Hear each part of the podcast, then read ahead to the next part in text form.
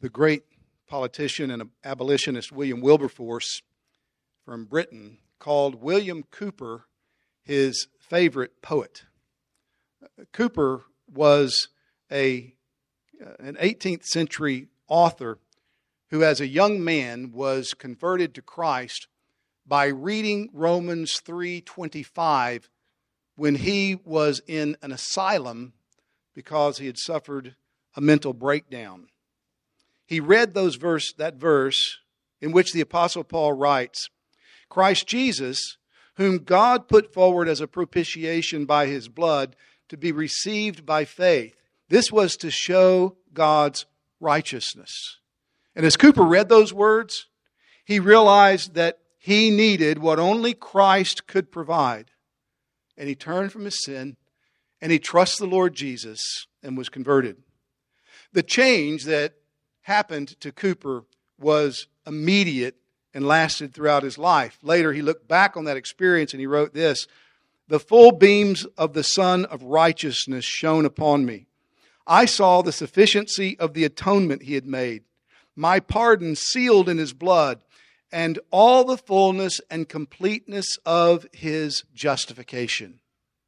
Well, later, Cowper moved to the town of Olney, where John Newton was a pastor. John Newton, whose song we just sang, Amazing Grace. And Newton became not just his pastor, but also his friend. And though Cowper was a sincere Christian. He struggled with severe bouts of depression and a crippling lack of assurance throughout all of his life. Under Newton's influence and friendship, Cowper wrote some of the most wonderful Christian hymns that we have had handed down to us. And in some of those hymns, he articulates the struggles that Christians like him have with laying hold of all that God's done for us in Christ in a way that removes doubts and insecurities. One of his hymns that addresses this is called Walking with God. And it includes these lines Where is this blessedness I knew when first I saw the Lord? Where is the soul refreshing view of Jesus and His Word? You, you can understand that struggle. I, I've tasted it, but it seems far away now. And it goes on what peaceful hours I once enjoyed, how sweet their memory still. But they have left an aching void the world can never fill. Another one of his songs that addresses this in difficult times under God's providence is God Moves in a Mysterious Way. We sing this song here pretty regularly, and it includes these stanzas Ye fearful saints, Fresh courage take. The clouds ye so much dread are big with mercy and shall break with blessing on your head. Another verse says, Blind unbelief is sure to err and scan his works in vain. God is his own interpreter, and he will make it plain. While not all Christians struggle with a lack of assurance, some do. Sin remains in all of our lives and unbelief can well up and can cloud us from seeing the promises, the blessings, the provisions that God has given us in Jesus Christ. Sin and unbelief can make us forgetful so that we're no longer keeping in front of us the provisions of a crucified and risen Savior. Uh, sin can cause us to fall into misunderstanding or forgetting the nature of the salvation not only that God does save sinners, but the way that He saves sinners and how that salvation works. The Apostle Paul knew this. He understood that those who have been saved by God's grace in Christ can struggle with assurance and that we all need assurance. And Paul knew that God's way of justifying sinners to himself is the great antidote to unbelief and doubt that can remain in sincere Christians. If doubts and fears come to you about your standing before God, then what Paul writes in the book of Romans, and particularly in this passage we've been looking at for the last several weeks, is specifically designed by God to help you, to show you and remind you and ground you in the fact that the salvation we have is all by His grace. It is completely provided from beginning to end by our God who loves us and gave up His Son for us. So, Paul spends a great deal of time and effort in this book of Romans explaining the doctrine of justification. We've been studying through Romans now for quite some time, and you recall back in chapter 3, verse 21, he begins to unpack this doctrine of justification by grace through faith. He does this all the way through the end of chapter 5, and he's emphasizing time and again that it's not anything we do. It's all God's grace. It's not anything we can earn or accomplish. It's only through faith in what God has graciously given us in Jesus that anyone can be justified. The God who saves us by his grace keeps us saved by his grace. You cannot earn your salvation. You cannot, by yourself in your strength, keep yourself saved. It is grace from beginning to end. The doctrine of justification guarantees this. Well, in our last several studies, we've been looking at Romans chapter 5, verses 15 through 21, where Paul explains how sinners can be justified by being united to Jesus Christ. In this section of his letter, Paul makes the case by showing how Adam, the first man, is a type of Jesus Christ, the second man. And we see both Adam and Jesus were established by God to be representatives of people so that what they did has consequences for the people they represent. Well, the, today we come to the climax of this argument by the Apostle Paul, and it's found in verses 18 and 19 of Romans chapter 5. That's going to be our text this morning. In this text, we're going to see how God's way of justifying sinners provides a basis for the hope filled assurance that everyone who trusts in Jesus should attain. So please follow along in a copy of God's Word. The text is Romans 5 18 through 19. If you're using one of the Bibles provided, you'll see that on page 942. I'm going to start reading again in verse 12 because this is the key section in all of the letter. It's the hinge on which everything else that follows turns. So hear the word of the Lord from Romans chapter 5 as I begin reading in verse 12. Therefore, just as sin came into the world through one man and death through sin, and so death spread to all men because all sinned, for sin indeed was in the world before the law was given, but sin is not counted where there is no law. Yet death reigned from Adam to Moses, even over those whose sinning was not like the transgression of Adam, who was a type of the one who was to come.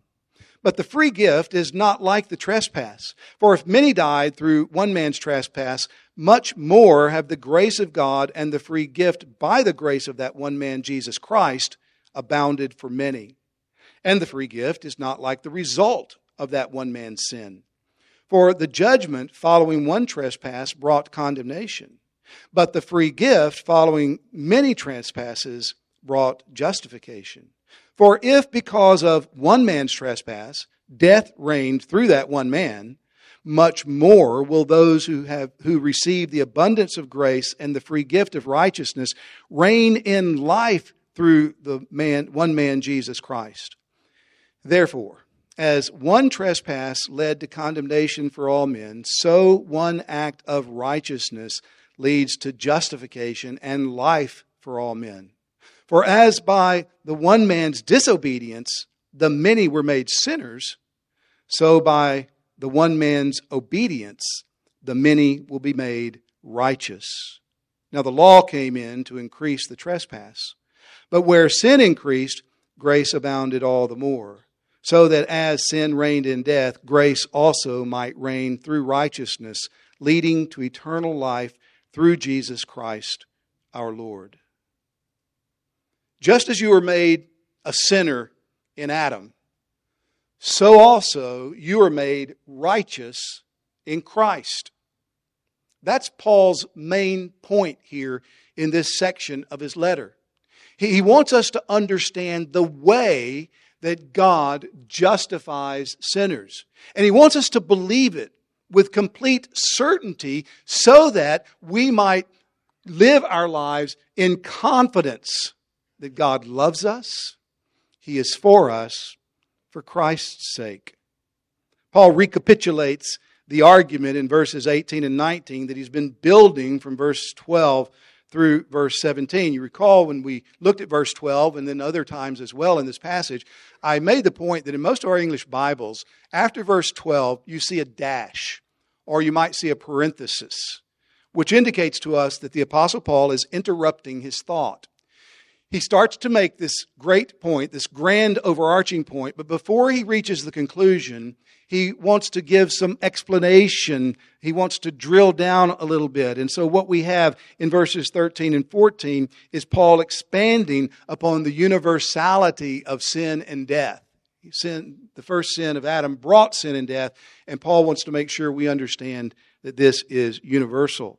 And then in verses 15, 16, and 17, he drills down to show the superiority of Christ and his work to Adam and his work. So today we come to verse 18 where Paul once again picks up his main point and brings it to a conclusion.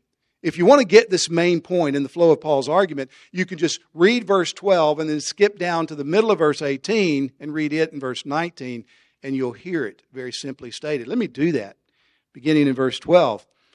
Therefore, just as sin came into the world through one man, and death through sin, so death spread to all men because all sinned. And then if you go to verse 18, he, he just recapitulates in the first clause what he says in verse 12 Therefore, as one trespass led to condemnation for all men. And he completes his thought beginning in the middle of verse 18. So, one act of righteousness leads to justification and life for all men. For as by the one man's disobedience the many were made sinners, so by the one man's obedience the many will be made righteous. Just as you were made a sinner in Adam, so you are made righteous in Christ. That's his point. The reason that we need to understand how God dealt with us in Adam is so that we can be assured of how he will deal with us in Christ. Now, this will become apparent as we just work our way through these two verses and we compare the actions of Adam and Christ to the consequence of those actions of both Adam and Christ. So let's look at the action, first of all. What is Paul focused on? First, that Adam did, and then that Christ has done. Now, before we do this, let me just point out something in verse 18 that some people stumble over, and I don't want you to stumble over it. When Paul says that uh, this has happened in a way that results in consequences for all men, he's not teaching that what Jesus did saves everybody. The, the all men there is, is tied to the one man of whom Paul is speaking. And this is all throughout this whole text. He has the one and the many. What one did had implications for many whom that one represented. And that's true for Adam, all in Adam, and that's true for Christ, all who are in Christ. So, what is the action of Adam that Paul wants us to not forget? Verse 18, he calls it one trespass. Verse 19, he calls it one man's disobedient. What is this a reference to? It's a reference to Adam's sin in the Garden of Eden. We've read about this in recent weeks, but let me just remind you in Genesis chapter 2, after God had created Adam and he placed him in the garden and he commissioned him, he said this You may surely eat of every tree of the garden. Genesis 2:17 says, "But the tree of the knowledge of good and evil you shall not eat, for in the day you eat of it you will surely die. So he gives him the whole garden. And he says, There's one tree here that I'm reserving from you, and you're not to eat from the fruit of that tree. And then you read in Genesis 3 when the devil comes and tempts Eve that she eats and Adam eats. Genesis 3 6 says, When the woman saw that the tree was good for food, and that there, it was a delight to the eyes, and that the tree was to be desired to make one wise, she took its fruit and she ate. And she also gave some to her husband who was with her, and he ate. Paul, thinking about that scene, says it was the one man's trespass. That word trespass means a, a false step. It means a, to stumble or to fail to keep, in this case, the will and revelation of God. He also calls it then disobedience in verse 19. This, this is a rare word, uh, rare not just in the New Testament, but outside the New Testament. It means a failure to hear or a refusal to heed what you have been given as instruction. Well, Adam's trespass and disobedience include all of the dispositional thoughts and attitudes that go before and along with the act of eating. Because if you think about it, you could break down what happened in that scene in Genesis 3 into what he was thinking, what he was doing, and not thinking and doing before he actually ate the fruit. I mean, our text says, Genesis 3, 16, 3 6 says, he was with Eve.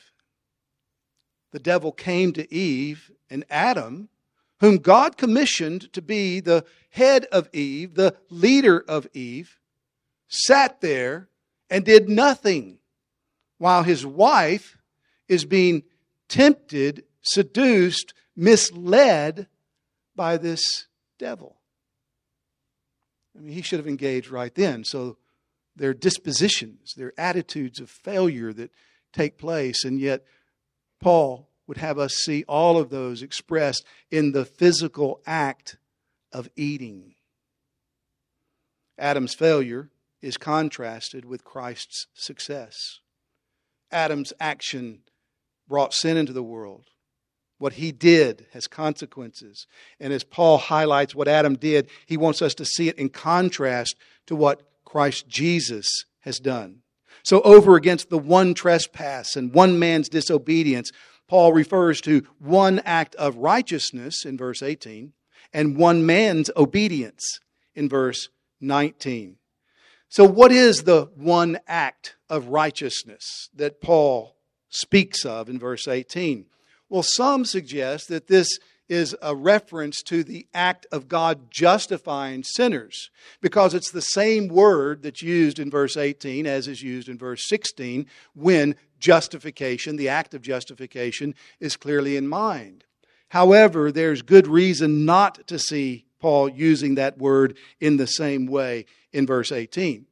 First, because if he were using it that way, it would break the parallel that he's been building between Adam and Christ. He's focused on specific actions of Adam and specific action of Christ. But would also result in an awkward rendering of that portion of the verse. If what he means by an act of righteousness is the act of justification, then here's how we would have to read that portion of verse 18. One act of justification leads to justification and life. And so it's an awkward reading. So, for good reasons, from that in the context in verse 16, we shouldn't see Paul using the word in the exact same way in verse 18. This is a clear reference in verse 18 to what Jesus did. I mean, the context demands that. But what one act of Jesus does Paul specifically have in mind?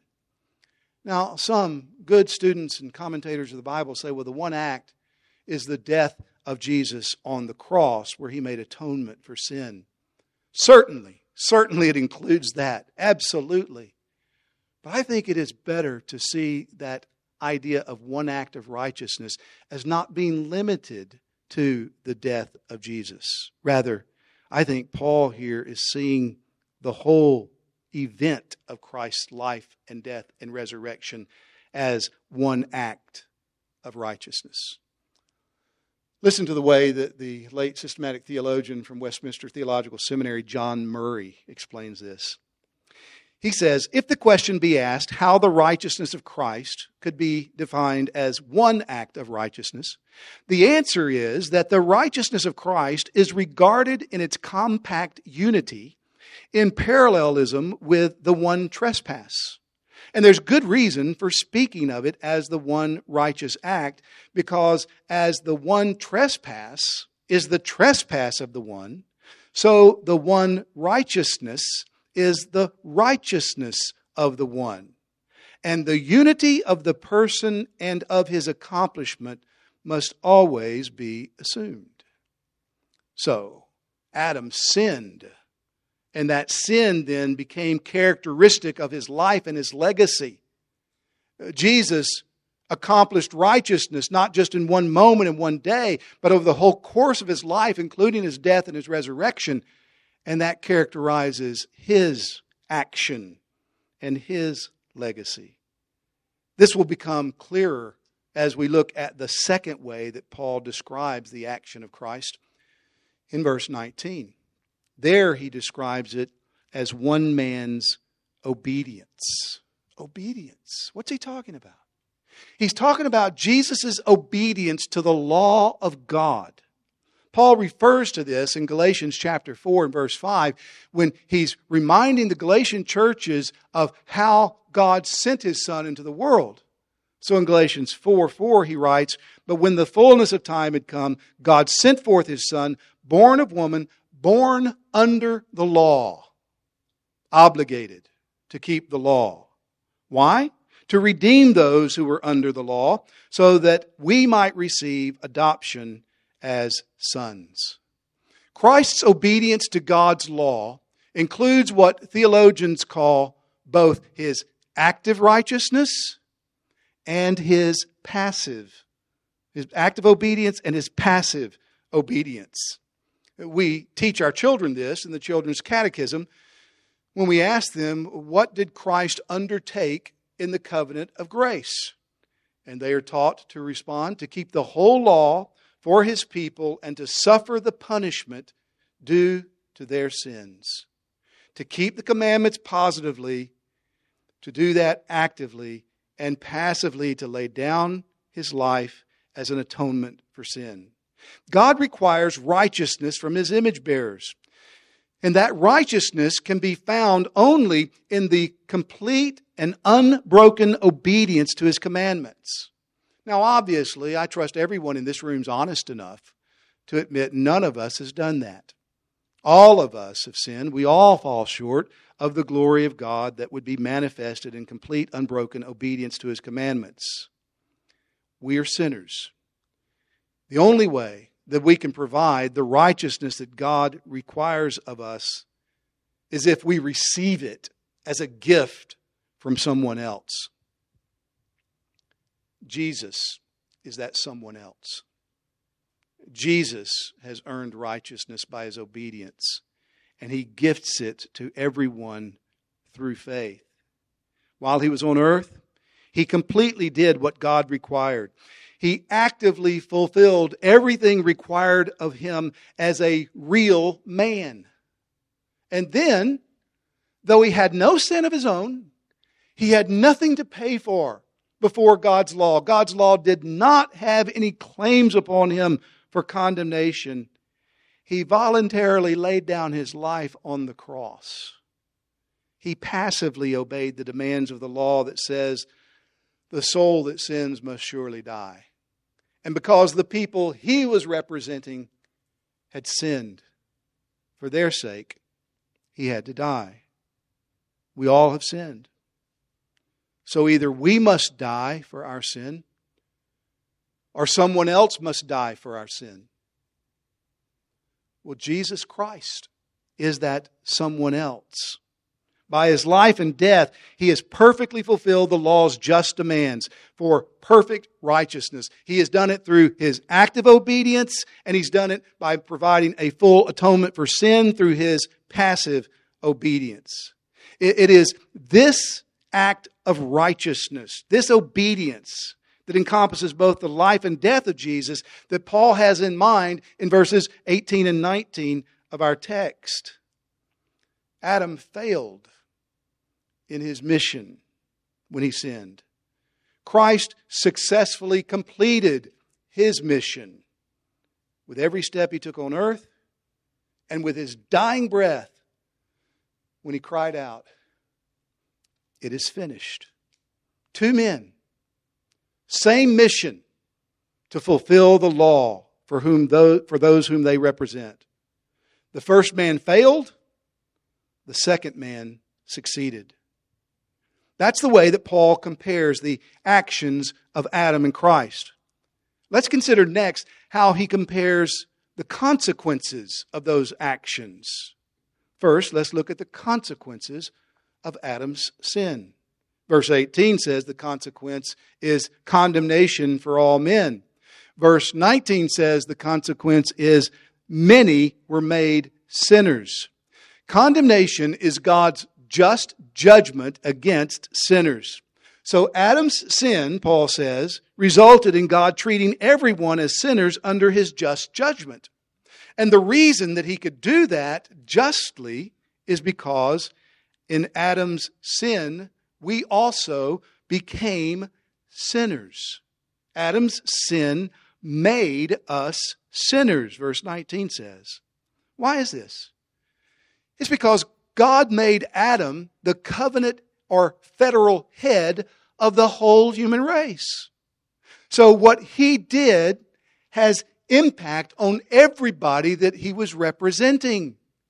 And we say, in Adam's fall, we sinned all. His sin constituted you and me and everyone as sinners. This is the way that God designed the world. Paul isn't debating it. He's not trying to explain why God did it this way. Rather, he's simply stating the truth of it. He's giving us facts that we need to understand if we're going to relate to God properly and live well in his world. Each one of us has been constituted a sinner because of Adam's first sin. And because of that, each one of us has also been condemned because of Adam's first sin. Well, that's one side of the argument. And Paul has emphasized this throughout this passage, beginning in verse 12. But he lays it out for us in such stark terms so that we will appreciate the other side of the argument. What are the consequences of Christ's action? Well, he says in verse 18 the consequence of Christ's action is justification and life for all men. Verse 19, he says the consequence is that the many will be made righteous. Justification. We've looked at this from the middle of, or the latter part of verse, or chapter 3.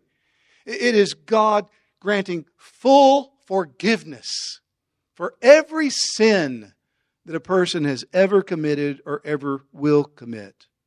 And it also includes God pronouncing sinners righteous. Righteous.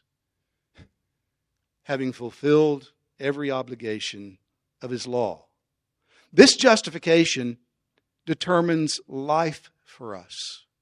This is why Paul, when he announces the theme of the book of Romans in Romans 1 16 and 17, says, The just shall live by faith. We live by faith. We're declared righteous in God's sight through Christ. And as we trust Christ, we live in that trust that we have in Christ. Sin no longer condemns those who are in Christ by faith. Death no longer dominates those who are in Christ through faith just as verse 17 says, we reign in life through the one man, Jesus Christ. So that's one way of looking at the consequence of Christ's righteous act. But then in verse 19, he says, through the obedience of the one man, the many are made righteous. That is, we're constituted as righteous. We're installed in a position of righteousness in the sight of God. Now, this does not mean that Christians have been made inwardly perfectly righteous in every way as Jesus is, though one day we will be. One day we will be completely free from sin in our thoughts, in our affections, in our choice, and we will see Him and we will be like Him. because of the work that he has done. But what Paul means here by saying the many will be made righteous is that God regards us as completely righteous right now for the sake of Jesus Christ. Why? Because Jesus is our covenant or federal head. He represents everybody who trusts in Him. So when you trust in Him, you look at what He did and you can believe that what He did counts for you. So in Him, because of what He did, you are made righteous. I love the way that Martyn Lloyd-Jones explains this. He writes, Yes, the people who belong to God are made righteous. Give the word made its full content. It means constituted, put into the category of, judicially regarded as. And this is what it means here, as it meant the same thing on the other side in our relationship to Adam. Here's the point Paul is making. Brothers and sisters, it's profound. Just as you were constituted a sinner in Adam, so through faith in Christ, you are constituted righteous in Christ. And we need to take God at His word here. We need to believe what He's saying here. Our right standing before God is secure in Christ. Your sinnership is a fact because of who Adam is and what Adam did. And your salvation and righteousness is just as much a fact because of who Jesus is and what he did. So, do you see why Paul goes to such great lengths to emphasize that it was because of the one sin of Adam that many were made sinners? It is so that we might more clearly see the other side of his argument that the result of Christ's righteous obedience to God's law are as certain for us as the consequences that flow to us from Adam's disobedience. So, Christian, what this means is you're constituted righteous in Christ. God regards you as righteous. He doesn't regard you as a person who can only offer him filthy rags. He regards you as his child. He regards you as one who's completely justified before his law. There's therefore now no condemnation for those who are in Christ Jesus. Why? Because you've been made righteous in his sight. Paul wants us to understand this. Our eternal salvation is secure. Nothing can separate us from the love of God that is in Christ Jesus our Lord. Now, I know that, that we have here this morning those of you that are not trusting Christ, we're so glad you're here. We hope that you will keep coming and come anytime and engage us. We'd love to talk to you about any of this. But I, I want you to see this morning what this text has to say to you. I mean, you're guilty before God, you're sinful before God. And His law hangs over you, it threatens you because you are in your sin. And your father, Adam, brought sin into this world, brought condemnation into this world, and you were constituted a sinner in him. And you need righteousness that God alone supplies. And that righteousness he has supplied once and for all time in the life and death and resurrection of his son. So trust his son. Come to Christ. Believe the gospel. This is good news for people like you and me. Confess and acknowledge that you don't have what God requires and you'll never have it, but also confess, as God has equally revealed, that that righteousness you need has been provided in another. It's been provided in Jesus. And trust Jesus and take God at His word that for Jesus' sake, He makes you righteous in his sight.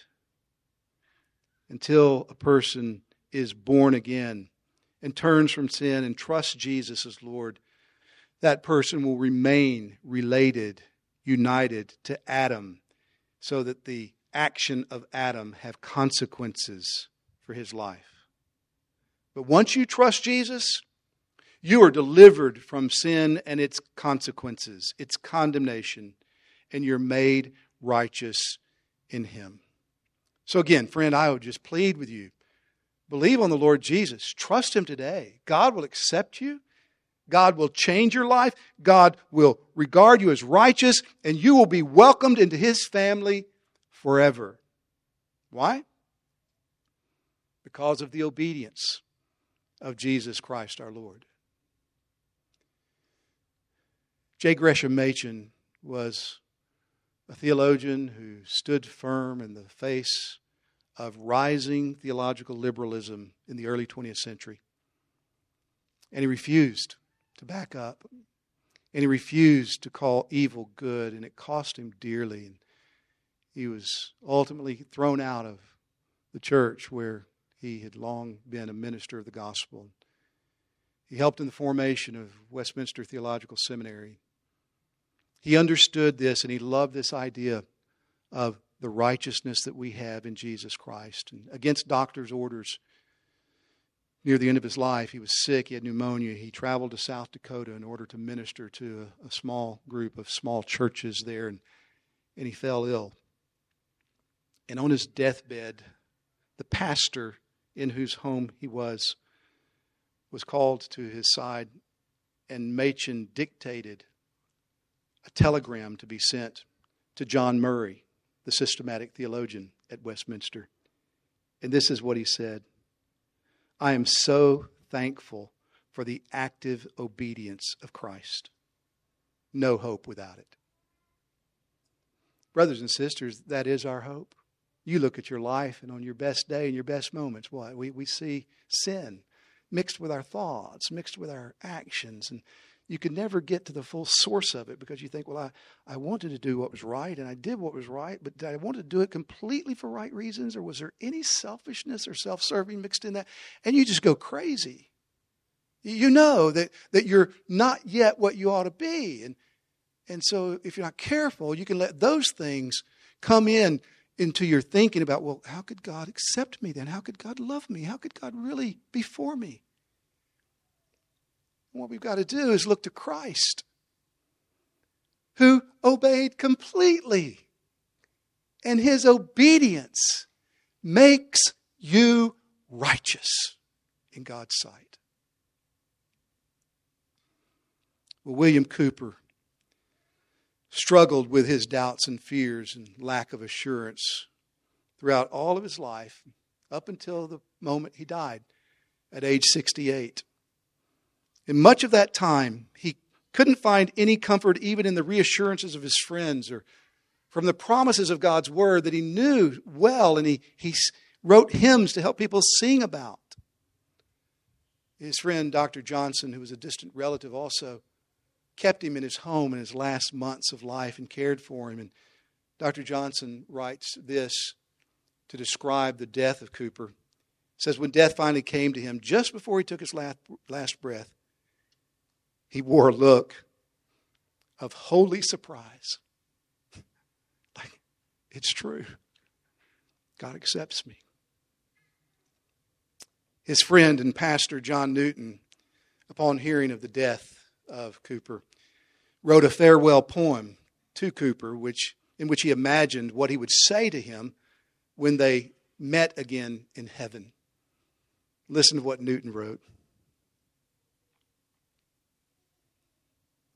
I told thee thy God would bring thee here, and God's own hand would wipe away thy tear, while I should claim a mansion by thy side. I told thee so, for our Emmanuel died. Yeah, Emmanuel, God with us, God's own Son, became one of us, and he lived a life of perfect obedience to God's commandments, and then he died under the curse of God's law against lawbreakers. And because of that, brothers and sisters, God will forever be for us. You are secure in Christ. Let's pray. Our Father, we praise you for this incredible gospel. this salvation that has been secured for us in the person and work of your Son. This righteousness that has been given to us from another, from Jesus. Help us to take you at your word. Help us to believe that just as we were made sinners in Adam, so through faith we are made righteous in Christ. I pray for my brothers and sisters here who struggle with assurance. Oh, Spirit of God, come and seal this truth to their hearts, that they might rejoice today, going home with confidence that Christ has lived and died and been raised from the dead to secure their eternal salvation. And make us joyful proclaimers of this good news. Hear our prayers. Answer us according to your will for Jesus' sake. Amen.